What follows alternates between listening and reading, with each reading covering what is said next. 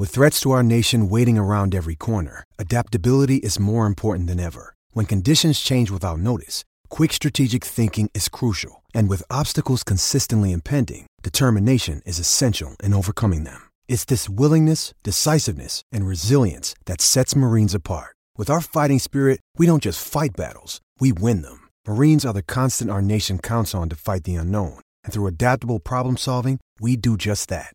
Learn more at marines.com.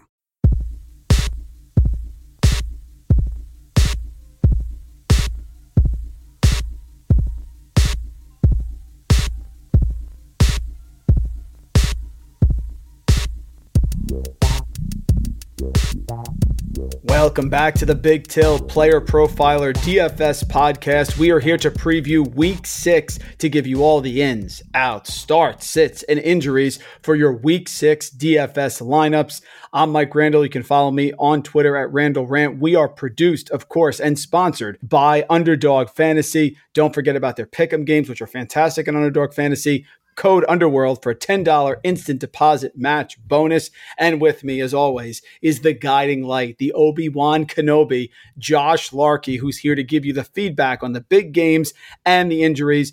Follow him on twitter at jlarky tweets. Dr larky it's week six. How you doing my friend? I'm doing well. We're we're closing in. We're around one third of the way through the season at this point.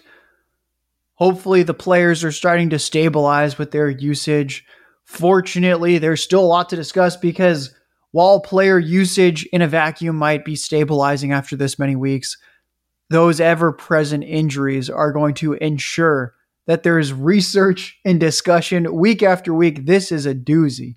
We have a lot to get into. Let's do it, Mike. And of course, Josh, we are recording on Friday night because Friday seems to be the bonanza of injuries. It seems like there are some players who are questionable and others just, just, just pop up here on Friday night to throw the fantasy football community into a tizzy. But let's get started. We will go to the Rams minus nine and a half at the Giants. Over under is 48 and a half points. 1 p.m. start, CBS. Giants, Josh, have allowed the fourth most rushing yards to opposing running backs. So on the surface, that's good for Darrell Henderson and Sony Michel. They have allowed the eighth most fantasy points to opposing tight ends. By the way, the Rams have allowed the fifth most rushing yards to opposing quarterbacks with two TDs. That is interesting because they really haven't played a bevy of rushing quarterbacks. Andy Dalton in week one for the Rams. Carson Wentz was okay with 35 yards in week two. Brady next. Kyler Murray only 35, and Russell Wilson got hurt. So maybe some opportunity here for Daniel Jones. Giants, Rams, Rams big favorite at the Meadowlands. What do you got here? So I'm starting to really enjoy this game. A few days ago, I thought this was going to be an absolute slog. The Daniel Jones concussion looked absolutely horrible. And I was pretty certain we were going to get the the Mike Glennon game where you just play the Rams defense and Darrell Henderson and set it and forget it. Fortunately, Daniel Jones looks like he's being cleared. And I think this is actually going to be a halfway decent game because the Giants should at least be competent enough to not let it be a three, four score lead at some point where the Rams can, and, and where really both teams can just phone it in. There's a lot of guys that I'm actually interested in. You, uh, you mentioned the Giants, they've struggled against running backs. Darrell Henderson's just in a smash spot. He continues to get pretty much all the usage until he gets banged up, which he seems to get banged up in pretty much every game. Yeah, every game. However, he still seems to get his 20 touches. This is an incredible offense. You have to like that mid priced running back in a great offense who's getting all the touches. I also really like little defense special teams talk. The Rams defense, I do think, is you're allowed to play them on FanDuel. However, DraftKings, you cannot play this unit. I do not think Darrell Henderson Rams in any way is viable on DraftKings when the Rams are nearly 5K.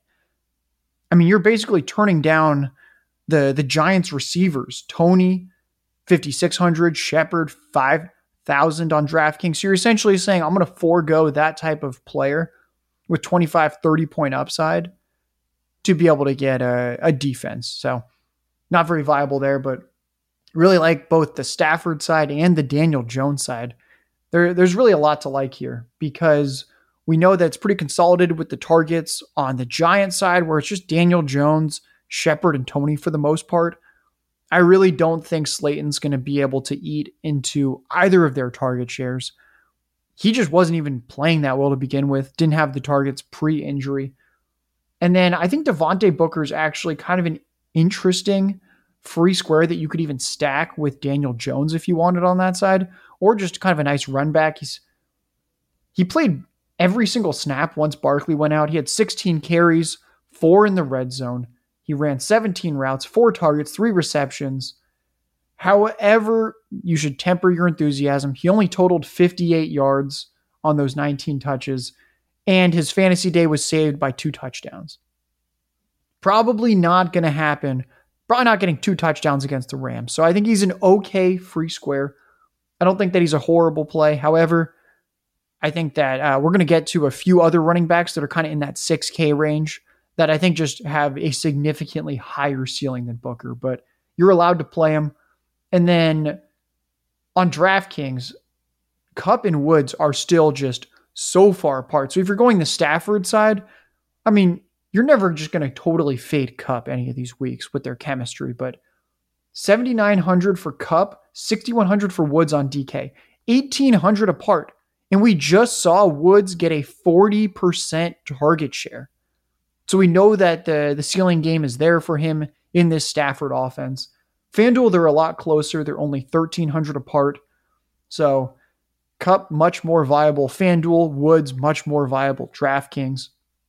And then uh, Van Jefferson, still a really nice punt play on both platforms. Really inexpensive. Over 60% of the snaps every game.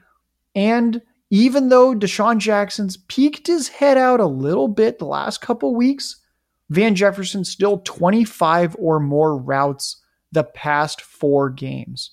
So that's a very nice role if you're looking for an inexpensive receiver to complete your stack and you want to go with a double stack or some type of double run back with Jones, Stafford. Van Jefferson's a really nice piece to put it together. So I'm, I'm excited about this game. And I think I'll probably end up with a little bit more Daniel Jones than Stafford just because he's very inexpensive. He's probably going to be in comeback mode. And I just don't trust that they're going to have much of a uh, a run game with Devontae Booker, who is such a steep decline in terms of rushing ability compared to Saquon. Daniel Jones should be able to take advantage of the rushing opportunities here you talked about the Rams defense. It is priced too high. And just to, to, clear that up, the Giants' offensive line has only allowed eight sacks this year. So it is towards the bottom of the league. Rams have only allowed four, so don't get crazy with the Giants' defense either. Your thoughts, Josh, on Kadarius Toney? I mean, 10 receptions, 13 targets, 189 receiving yards. The overall PPR wide receiver five last week against the Cowboys but Shepard is back, and now they're playing the Rams. Kadarius Toney uh, against Jalen Ramsey. Thoughts here on Toney? So Toney's an interesting one. He's looking like he's going to be pretty chalky on both DraftKings and FanDuel, and it, it, there's always this dilemma of all right, I, he does look like a good play. We just saw the guy go nuclear. It's not like Sterling Shepard's going to come in most likely, and then Toney's not going to be on the field. He's still going to be at worst, the number two receiver in this offense this week in what should be a decently high scoring game. However, when when there's this one off player who's now getting more priced up and is fairly chalky, I, I, I start to like him more just in this game, and that I probably won't play too much Toney outside this game. And then I also like to double stack because just so few people end up double stacking, especially Daniel Jones, people don't really think of him as a double stack worthy quarterback. And I think that's where you can get creative. We've seen him already hit 400 passing yards in a game this year. You could have both Toney and Shepard in your lineup. You could have Toney and Booker, Toney and Engram. And I think that's a good way to get different where we have this guy with crazy upside, but he's going to be really popular. He's now getting priced up. There's another receiver in the fold. I know Golladay's out, but I mean, let's be honest, Shepard just commands more targets than Golladay anyway. Golladay's kind of that that fake alpha. Just oh, terrible! Such he, a fake alpha. Oh my god. Golladay's basically expensive. He he got paid, and I think that's kind of the the way that I would be playing Toney is. Uh, you can single stack him, but I think he's really nice in some double stacks, and that he's also really nice. And I think some double run backs could be really interesting where if you go Stafford, Woods, Higbee, where Higbee running all the routes just hasn't done anything. Does that mean that he's bad at football? Maybe. It also means that the opportunity is immense if he erupts. So you could go something like Stafford, Robert Woods, Higbee, and then run it back with maybe Toney and Engram or Toney and Booker. And that when you're putting this chalky player in with so many other players from this the same game, that's going to be different. Very few people are ever creating that type of more onslaught lineup where you get four or five guys from the same game. Speaking of onslaught, let's go to the big game here on the Sunday slate. KC minus six and a half at Washington, 54 and a half point over under one o'clock on CBS. Terry McLaurin banged up today, but he possibly will play, which is essential for a Washington team that needs playmakers. Antonio Gibson still battling the shin injury. I think he's going to play, but he was limited, did not practice all week. Tyreek Hill hurt, but it said, according to Andy Reid, that it's not really that serious of an injury. Dyami Brown was limited. Curtis Samuel, forget it. I like a quad stack here, Josh. I mean, Patrick Mahomes back against the wall against the Washington defense that is just struggling. No team has allowed more fantasy points to opposing quarterbacks than Kansas City. But oh, by the way, Washington is second. And Kansas City is facing Taylor Heinicke, who will have some opportunity. But Washington is facing an angry Chief team that is loaded. Washington also fourth, fourth most fantasy points to opposing wide receivers. We have to figure out who's healthy. And yes, I know Josh Gordon truthers. You want to know he's 3.4 on DK and 5.5 on FanDuel. Sort of odd stat here. And then I'll turn over to you, Josh. Washington has allowed six receiving touchdowns to opposing running backs. That's two more than anyone in the league. Pour one out for CEH, who really could have done well if he was playing in this game. But this is the feature matchup DFS Bonanza, Chiefs, Washington. What do you got? Yeah, so this is going to be a popular one, like you said. And just like Rams Giants, when we think that there's going to be some popular players, a popular game, you kind of want to just go all in. And that's a generally an easy way to get different. If you have Mahomes, sure, you can single stack him with Hill or Kelce. However, what I would really look to is some type of Mahomes double stack where Hill and Kelce, it's pretty unlikely both of them are going to hit their ceiling at those price tags in the same game, but you can go Mahomes, Hill, Hardman, Mahomes, Hardman, Kelce. You could throw in a Pringle or a Demarcus Robinson and just hope one of those guys gets the long touchdown. But what I really like here is I like the Daryl Williams free square more so than Booker because there's a few reasons. One, his team total's really, really high. Kansas City is favored by six and a half points in a high game total. Giants in a lower game total are nine and a half point dogs. Millions of dollars goes into these Vegas game totals in their research. They've determined the Chiefs are going to score. You get Dar- Darrell Williams, Darrell Williams. I still don't know if it's God it's, only knows. Matt is positive it's Darrell. I'm going with Darrell because I found a video of the running back coach calling him Darrell. That's the best I can give you. Go so ahead.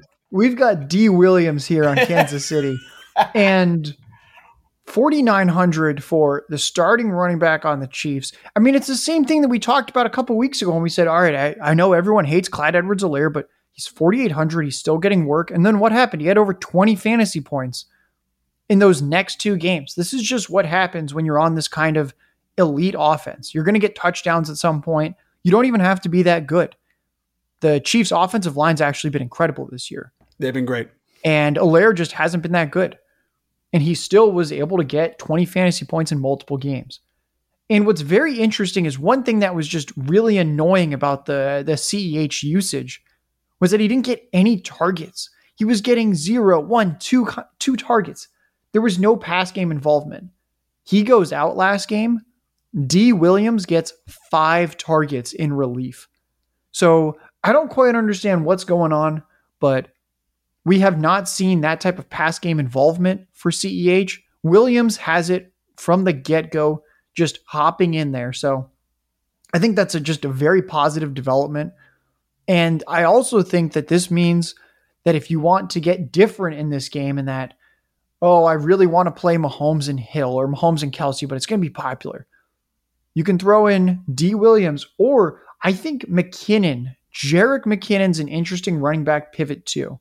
He had a decent amount of snaps this past week. We we, we kind of saw it with CEH where I think they realized like this, you don't really want to give a running back in the the uh, this 18 week season. You don't necessarily want to give them all the touches, especially these smaller framed guys. So I think that bodes really well for McKinnon. Williams has never had a start before. This is his first career start. I think he's 26 now at this point, maybe 27. He's he's definitely up there. Unlikely he does get all the snaps. McKinnon could come in. Maybe McKinnon's just the better, more explosive player. We know his receiving upside's pretty good from what we saw last year and some prior seasons. So I think both those running backs are interesting. Definitely going to play more Daryl Williams just because he's the starter. But I think you can make a few McKinnon lineups if you're trying to make 150 lineups and target this game. That's the that's the Chiefs side. It's it's going to be incredible. I think they just smash their team total. They're, I, I think they're going to put up 40 points. We've got angry Mahomes. They've been embarrassed in a couple of these games. His interception rate is over 3%, which is just downright awful. I don't think that's going to last. He's going to be a surgeon out there. I'm excited for it because this Washington defense, like you said, it's they're pitiful. And people get on the Chiefs, man. Look at who they've played this year. They played the Browns and beat them at home, obviously an AFC contender. They played the Chargers, tough team. They played the Ravens. They played the Bills. That's a tough, tough schedule. And they absolutely beat up when they had any sort of relief. They crushed the Eagles. I see that situation here. The only way that this game is somehow off from a DFS projection is if Washington finally provides this incredible defensive game that we've been waiting for. I haven't seen it. I don't see it happening here, which means Washington's going to have to score, and I just don't think they can keep up. Yeah, and then on the Washington side, assuming that McLaurin plays, it makes Taylor Heinicke a really nice play. He's fairly inexpensive. We know that he's a Konami quarterback. He runs quite a bit. And you have a pretty nice double stack going with Heinicke, McLaurin, and then Mr. Ricky Seals Jones. Yes who basically decided he was going to. I mean, they just gave him the Logan Thomas plus role, which you rarely see for a backup tight end. He played every snap. He ran 36 routes, which, if you don't think that's a lot of routes, go to playerprofiler.com, go to any tight ends game logs, and you will you will be amazed. I mean, Travis Kelce doesn't always run 36 routes. This is just unheard of usage especially just to begin with, and then it's a backup tight end. Ricky Seals Jones, in addition to those 36 routes, he had eight targets. Three of them came in the red zone. He's still super inexpensive 3000 on DraftKings, 5000 on FanDuel. I know he's very chalky. He's, obviously, he's going to be popular.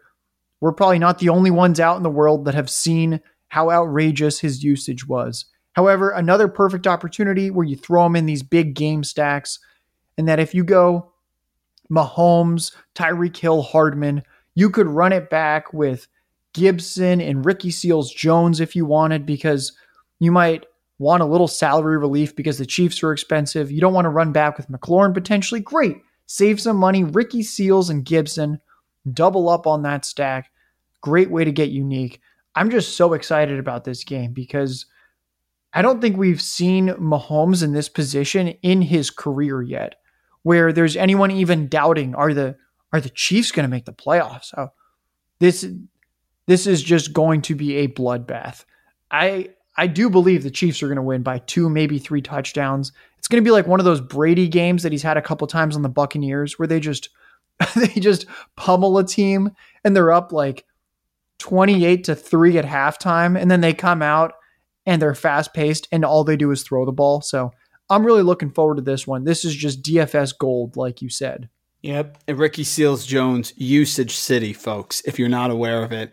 And angry Patrick Mahomes means good things for all of us. Baltimore minus two and a half against the Chargers. Over under is 51 points. One o'clock, one o'clock p.m. on CBS. Mike Williams status unknown. Definitely would need him to play. That would be a huge loss. I think he's the PPR wide receiver two right now entering this week.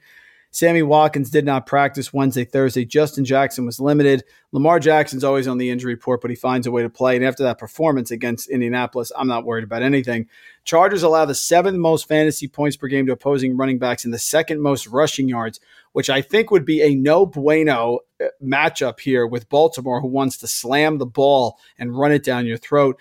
LA also second most fantasy points per game to opposing tight ends, which is going to be big for Mark Andrews. So, two good defenses here. Some questions on injuries with the Chargers, but only two and a half point spread. What say you? This is another popular game. It's really going to be this and the Chiefs game. I think are going to be the overall the the two games that people cluster to the most. Maybe that that Cardinals Browns game we'll see. It could be 3, but it's at least these two. And I really like pretty much every player in this game. I'll, I'll point out a few interesting things. Yes, Mike Williams hasn't practiced at all this week. DNP all three days. And also his his DraftKings price is egregious.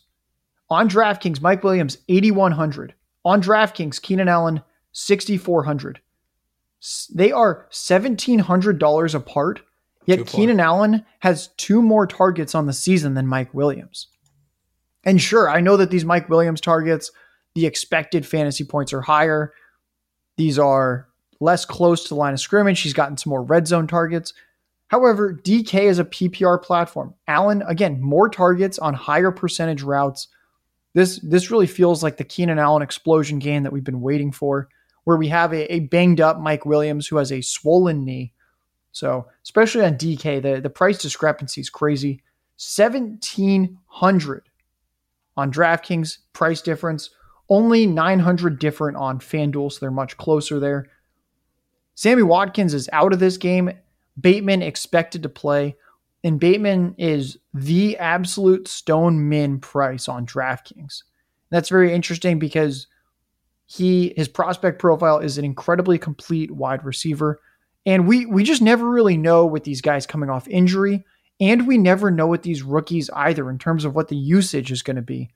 So I think that that's very exciting for sneaking a couple Batemans in there, where even if he's on a snap count with how how many points could be scored in this game, you can still have Bateman hit 15 to 20 fantasy points even on a snap count in this kind of game. So very excited about him. Mark Andrews, heavy, heavy, heavy chalk. Bateman isn't. So if you want to be able to get off the Andrews chalk, or get off the, the seems like Hollywood's going to be pretty chalky too. Bateman's there, and that should be interesting. With the Chargers, my favorite play, you might have thought it's Keenan Allen. No, no, no. Once again, it's Jared Cook. Jared Cook is always inexpensive. He's a, a red zone monster year after year. He's shown some pretty good chemistry with Herbert, and his actual raw fantasy points could be much higher aside from I think three, four, five penalties now. There have been so many penalties on Jared Cook targets in both the red zone and the end zone. So he's a, just a great candidate based on usage to crush.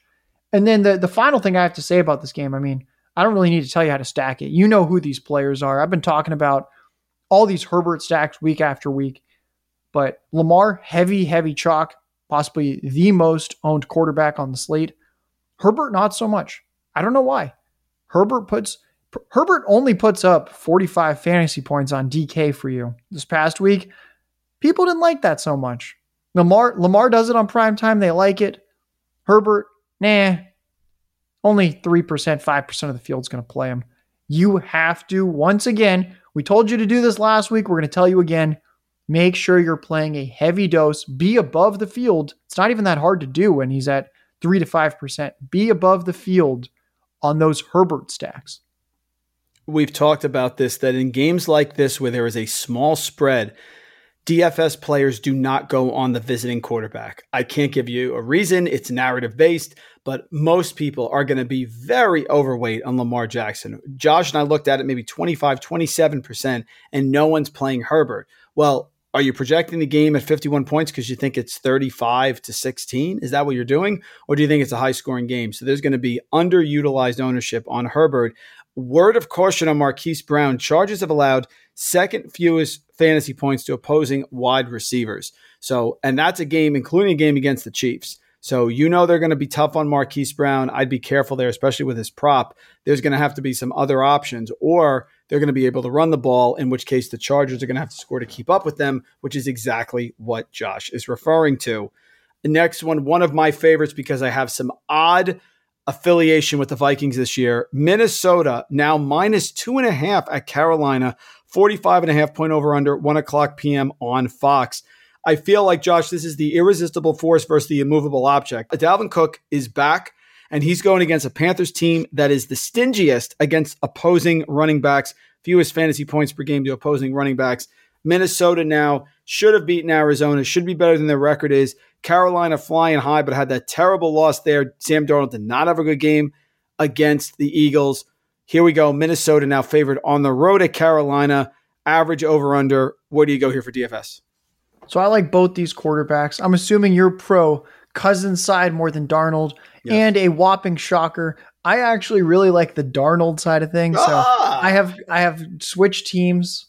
I I I'm I'm basically I'm I'm just here for the fantasy points, and I think that Darnold is finally set up to be Take able lock agnostic. Josh he's a, Larky. Yeah, he's finally he's able to deliver the fantasy points. People aren't going to play him, and I really like the the bounce back game here where Darnold looked really terrible. He didn't get it done with the fantasy points. He didn't have a rushing touchdown.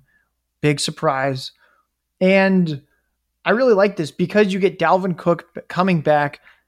He's been practicing in full. They're probably going to feed the beast. And that's just the most perfect run back option, then, where you have Darnold, DJ Moore, whose price is lowered a little bit and who he just locks on every single game.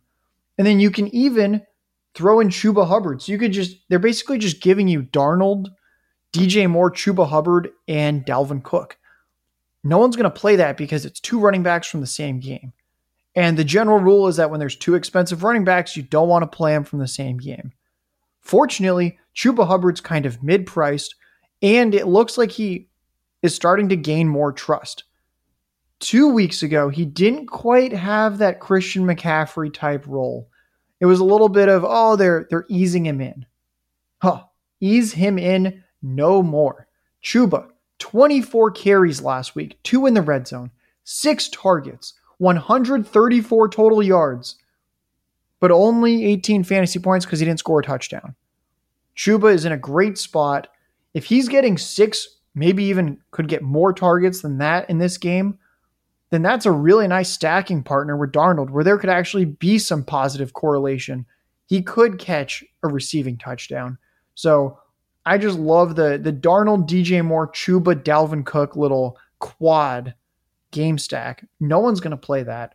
And then on the Cousins side, Jefferson and Thielen, the price dichotomy is fascinating. On DraftKings, Jefferson, 8,000. Wow. But Thielen, 5,800. That's $2,200 difference.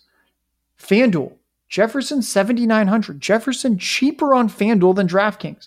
Thielen, 7,200 on FanDuel. So they are $2,200 separated. DraftKings, $700 separating them on FanDuel. So it's kind of interesting that they're sort of saying play Thielen on DraftKings, play Jefferson on FanDuel. I think they're both pretty good plays. I don't think this Panthers team can cover them. And I kind of like that the the Cowboys receivers didn't go absolutely nuts against Carolina. And that the the Eagles receivers just aren't as good of a unit. So there's not going to be those just eye-popping numbers. And I think that just bodes really well for people. From what I saw, there's not going to be that many people playing. I mean, Thielen's a little chalky on DraftKings, and then Jefferson a little more popular on FanDuel, but even still, it's very palatable for how condensed this offense is. So I like both these quarterbacks in this game. And the over-unders, I thought it was a little bit surprisingly low, only 45 and a half. And I think this is the kind of game that could really beat that. So I think there's a lot of good plays here. And then the last guy I'll give you, punt tight end to the extreme, yep. is Ian Thomas. Yep. 2,700 on DraftKings, 4,400 on FanDuel. To be honest, I thought just casually, like if you asked me, I would have said 4,500 was the minimum price for tight end on FanDuel. I'm wrong. Ian Thomas is 4,400 on FanDuel. the past two games, since they traded away Dan Arnold to the Jaguars, Ian Thomas has been averaging four targets, averaging one red zone target a game. That's wow, that's pretty good. He's been averaging 20 routes as well. Ian Thomas is looking kind of like the guy that two years ago we thought, oh, maybe he can break out. He's got a little potential, decently athletic, got good size. It might now be happening. And uh, I just couldn't even find him anywhere on any site in terms of ownership or how many people are playing this guy. Nobody will play Ian Thomas. And that is the perfect guy in a run back with Cousins or as a nice little secondary stacking partner with Darnold, where all he needs is a touchdown to pay off. And with his actual route running, he could give you much more than that. He could give you four for 40 and a touchdown pretty easily based on usage. And I mean, if if he's 2,700 on DraftKings, oh, you scoop that up. 14 fantasy points for 2,700. Oh, I'll take that any day of the week. So love Ian Thomas. Going to sneak him into a few of these lineups. And don't be afraid of making a move on something that you haven't seen recently. That's where the big money is won. Adam Thielen, wide receiver for the first week with two touchdowns, nine receptions. After that, wide receiver 29, 21, 64, and 70. So if you want to wait until Adam Thielen has another two touchdown performance, it's too late. Josh is telling you the matchup is good. No Jaycee Horn for the rest of the year. Panthers may be a little overvalued. I do like the Vikings here a lot, and I love their consolidated target share. In next game, Cleveland minus three and a half against Arizona, 49 and a half over under four o'clock p.m. on Fox. What you have here is Cleveland actually allows the fourth most fantasy points per game to opposing quarterbacks, but they do stifle opposing running backs. Arizona coming here with some question marks. I found, Josh, that when Kyler Murray doesn't run in his two years in the NFL, use the RotoViz Game Splits app, it's about a nine point difference when he cannot crest 25 rushing yards. So Rodney Hudson, the center, being out for Arizona, I think is a big issue here. And I don't think they're going to let Kyler run around because they're very protective of him. Of course, we know Nick Chubb is out now. It's going to be Kareem Hunt. Looks like he's going to play, but he did not practice on Wednesday and Thursday. DeAndre Hopkins was did not practice, but that's expected. Chase Edmonds, who we love, AJ Green, Njoku had a big game. Talk about it here a lot of fantasy viability, two different styles, Arizona, Cleveland. I just feel like the clock's going to strike 12 on Cinderella and the Cardinals at some point because they've escaped some losses. I still think last week, Josh, if Trey Lance is not in the game and it's Jimmy G, I think San Francisco wins because the San Francisco defense put on such a performance. What say you here with the Browns and the Cardinals? Yeah, Kyler Murray, I feel like we've just we've been talking about how he is a good DFS play each week that you don't ever really want to fade the guy, but at the same time, if you just look at the pass attempts, how many rush attempts he has, there's just been, like you said, is the clock going to strike midnight? The efficiency has been incredible. The touchdown rate's been incredible. And we're starting to see a couple cracks in the system. I'm still going to be playing some Kyler Murray. However, I think some fun ways to target this game where you can get off a little bit of this expensive Kyler against what is a pretty decent defense is you can go the Baker route where everyone is so inexpensive. Odell Beckham, 5,100 on DraftKings, 6,000 on FanDuel. Nobody's going to play him. He's had a couple stinkers now in a row. Even though the targets and the routes, a lot of the those key indicators are still showing that yes, he is a, a decent part of a pretty high scoring offense. One guy that I really like on the Cardinals, if you're going to go to the Kyler stack and you don't want to invest too much money into it because Kyler's already expensive on his own, what you can do is you can play AJ Green. I know you might be breaking news. I'm breaking news here on the Big Tilt podcast.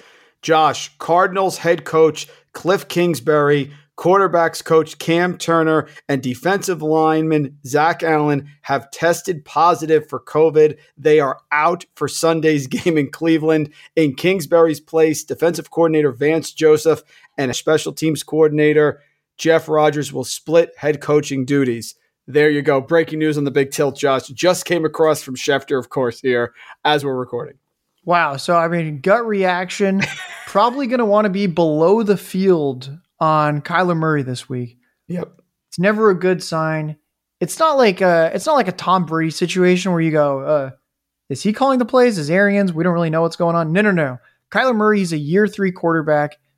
He's still not an elite quarterback when it comes to passing the ball, reading defenses. This could be a problem. And it works really well that my favorite Cardinals receiver is really inexpensive. I'm going to talk for a minute about the, the Dusty. The the age is catching up to him, maybe. AJ Green, 4,900 on DraftKings, 5,400 on FanDuel. Super affordable. On FanDuel, Christian Kirk and Rondale Moore are more expensive. On DraftKings, Kirk is more expensive and Rondale Moore is only 300 cheaper. So AJ Green, he's super inexpensive. What has he done? Well, all he's done is become the clear cut number two receiver in this pass game. It is not a four headed monster, it is two guys at the top. Routes run this past week was just eye opening to me. I talked about it on First Mover on Monday. DeAndre Hopkins, 33 routes run. AJ Green, 30. So they are neck and neck. And then there is a massive drop off. Christian Kirk, Rondale Moore, and Chase Edmonds all ran 18 routes. So we're going from 30 to 18. It's almost like Hopkins and AJ Green are full time players, and then Christian Kirk and Rondale Moore are part time players. I don't quite understand why this this explosive offense that's been scoring a lot of points will have their number two receiver priced so inexpensively, especially on FanDuel. 5400 for AJ Green. I mean, you're you're frequently seeing like a team's wide receiver 3, wide receiver 4 priced in that range. This is a good offense's wide receiver two, 5,400 on FanDuel. And yeah, with this news, really makes me want to drop down on my Cardinals exposure. So if you're looking for a good run back for Baker, where I think the the fun stack you can do with Baker is either Baker, OBJ, and Njoku, or Baker, OBJ, Kareem Hunt. And then why not run it back with AJ Green? I don't know why. No one's going to play AJ Green, even at this affordable price tag. That's a good way to attack this game, especially now that we know that we're probably going to want to be underweight on the Cardinals as a whole because the, the play calling is probably going to affect a young quarterback like Kyler Murray quite a bit. AJ Green gave you the wide receiver 22 in week three against Jacksonville performance, the wide receiver 17 against the Rams. Then last week, recency bias is strong only one reception, 13 yards, wide receiver 102. So certainly he is a buy. Couple more left here. Houston versus Indianapolis. Indy now a nine and a half point favorite at home against Houston. I like Indy here in a blowout, Josh. I think the knee jerk reaction is going to be Houston almost beat the Patriots.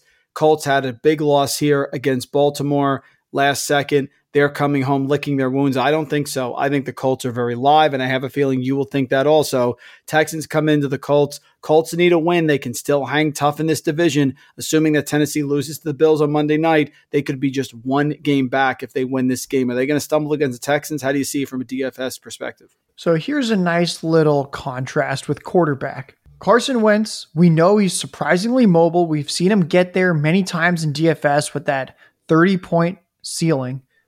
And then Davis Mills, a certified not good quarterback who I think luck boxed his way into one of the most surprising performances in NFL history. Mm-hmm. I mean, Belichick has just destroyed these rookie quarterbacks. So, of course, Davis Mills has, what did he have?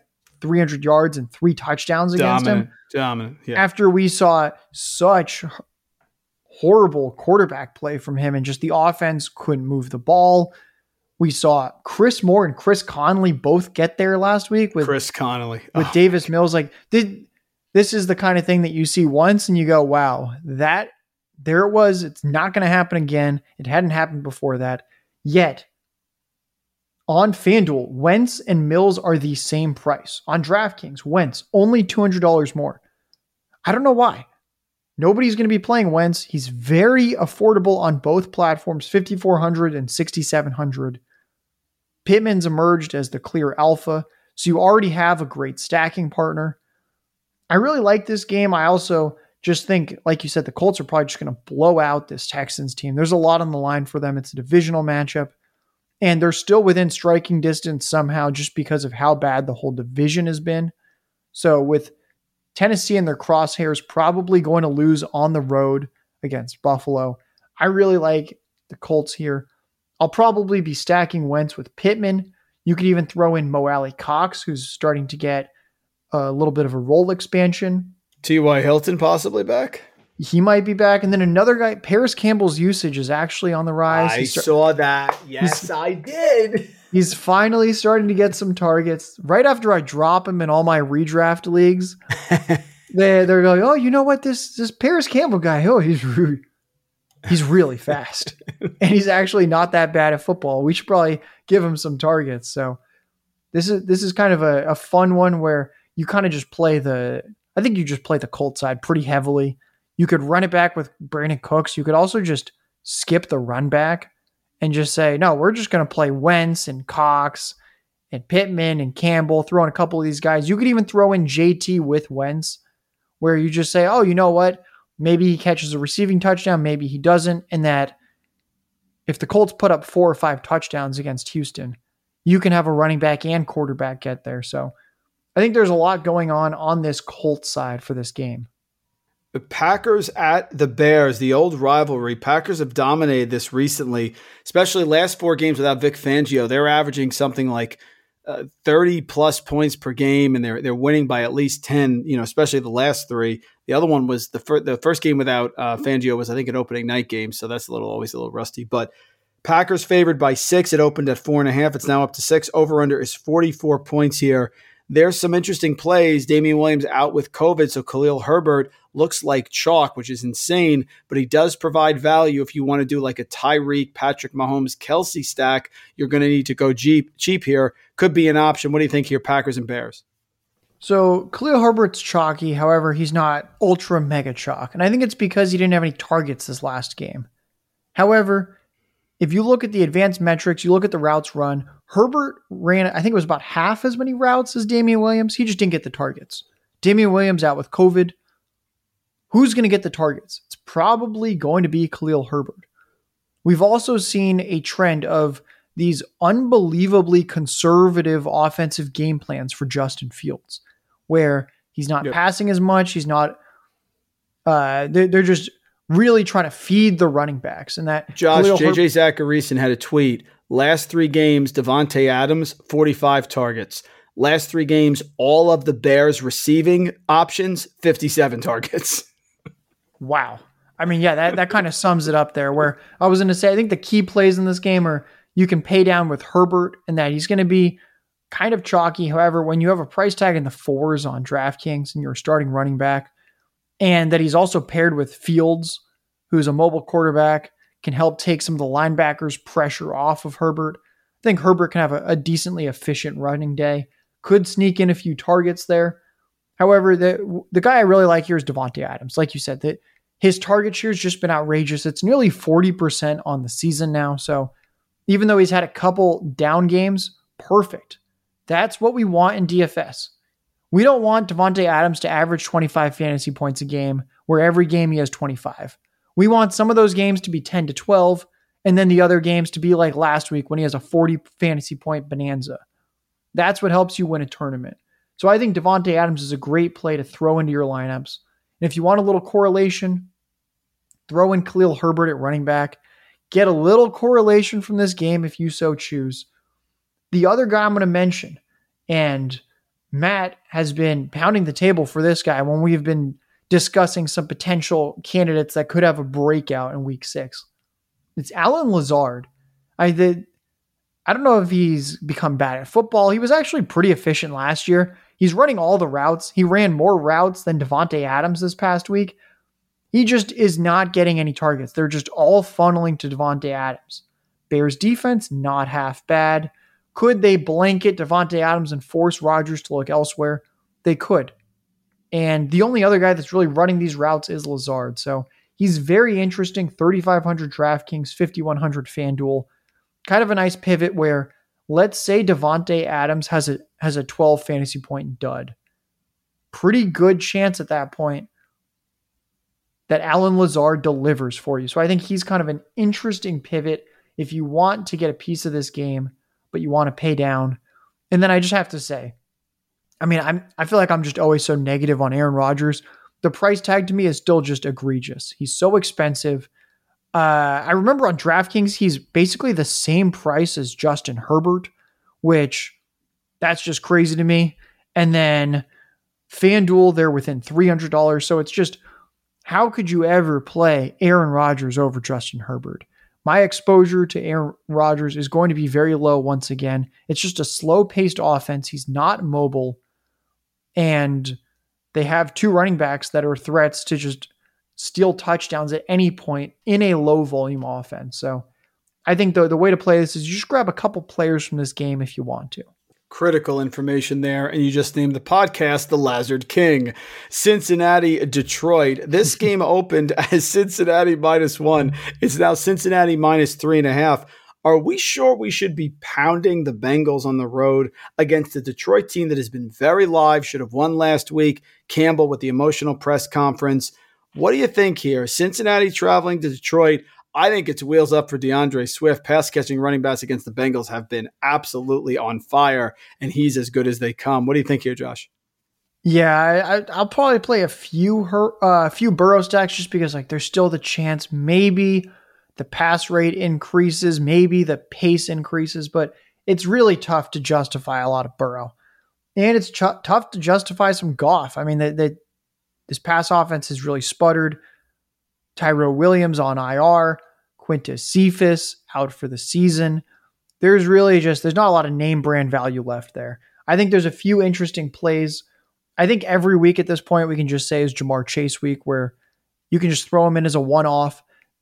We just really there's not that many alpha wide receivers like Chase that ran sub 4-4. There it's just such a rare breed. I don't think we've seen really this type of guy since Julio Jones, where it's someone that can be so explosive, is playing on the outside, and can just break a long one at any point. So, and it's almost at the point, Josh, where at some point I see in the third quarter, Burrow go back to pass, hitch back deep, and I go, there it is. There's the bomb to chase. you can yeah. almost call it every week that it's going to come. Yeah, you you really see it coming. So I think Chase is kind of just a nice one off play any week. I think Mixon is actually kind of a shaky play still. I know that he's practicing, he's supposed to play, but and I know that it's just this terrible Detroit Lions defense. However, I'm still a little concerned with how much usage he's going to get and also he hasn't had quite as much pass game involvement as I think we all hoped he would have at the start of the season with no Gio Bernard there. So I really like the other running back, DeAndre Swift, who was just he's out touching Jamaal Williams. He's out targeting him so immensely. And I mean, all the guy does at this point, I think I made a tweet. It was like, is there a better duo out there than DeAndre Swift and just sneaking in another 20 fantasy point performance? That's all the guy does. He's just given you 20 fantasy points or more week after week now, and it's because of this incredible target volume that he's commanding. So I really like DeAndre Swift.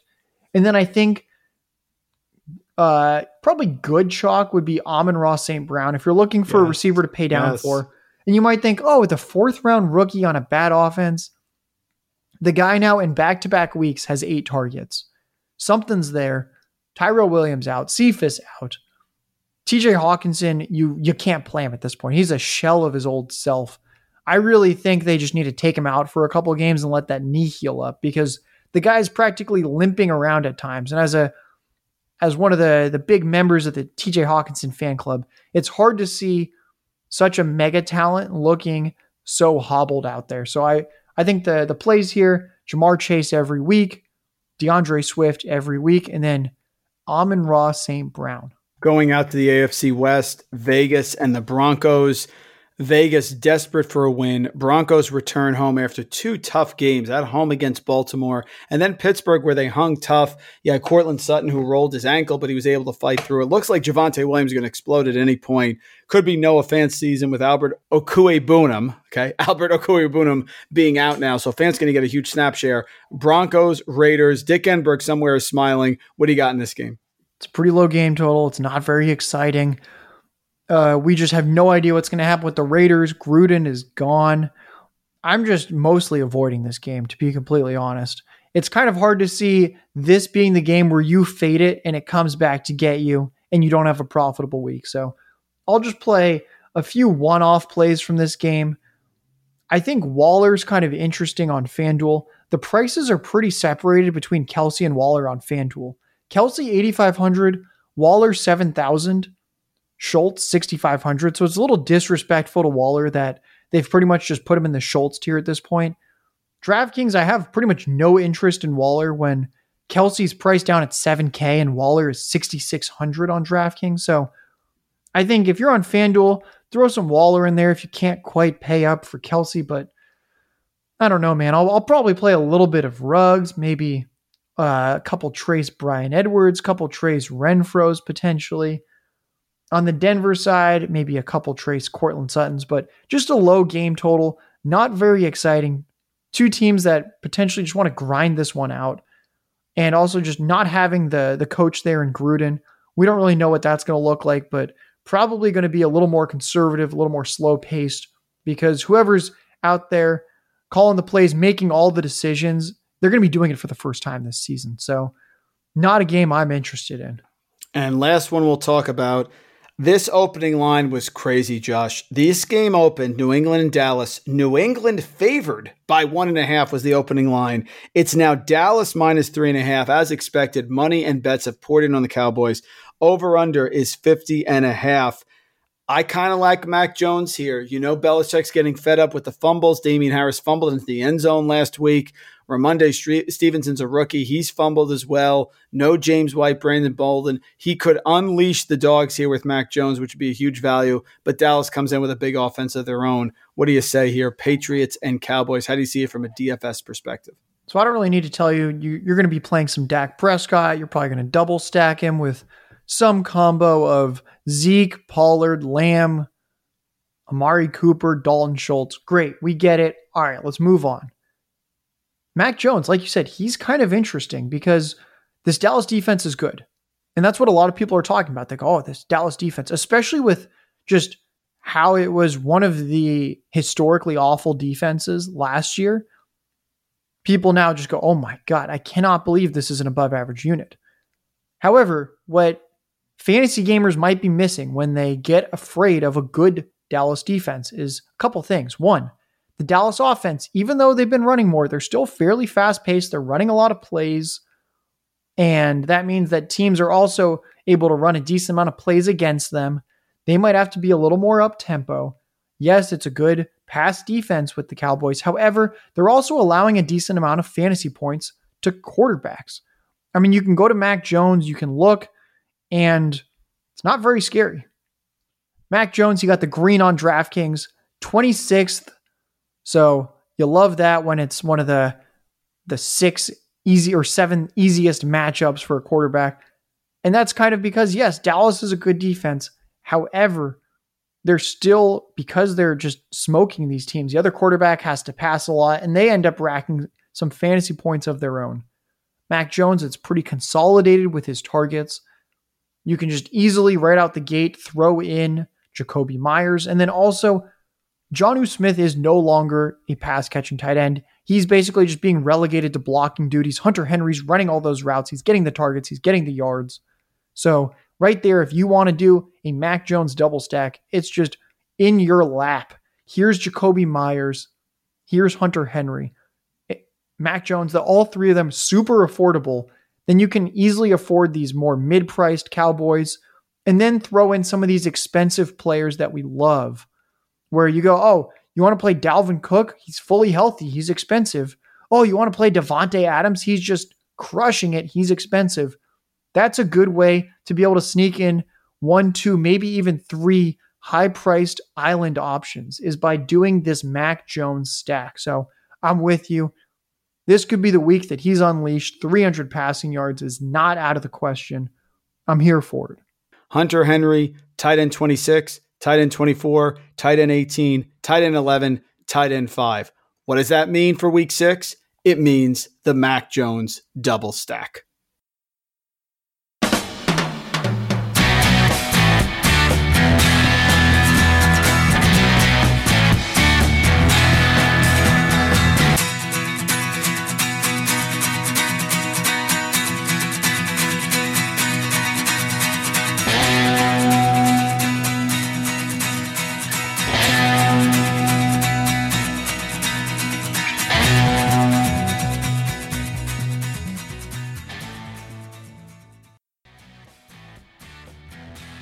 Hunter Henry, tight end 26, tight end 24, tight end 18, tight end 11, tight end 5.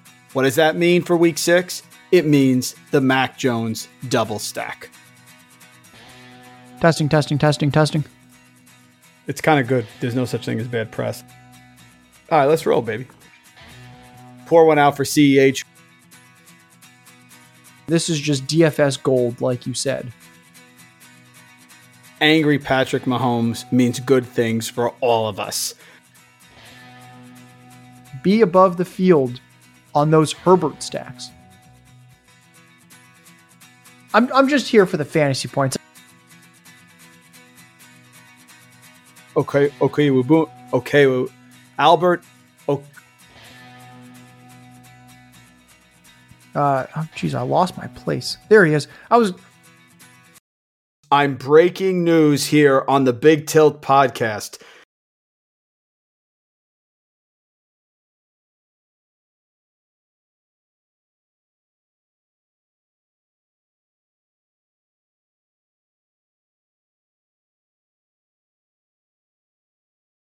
Angry Patrick Mahomes means good things for all of us.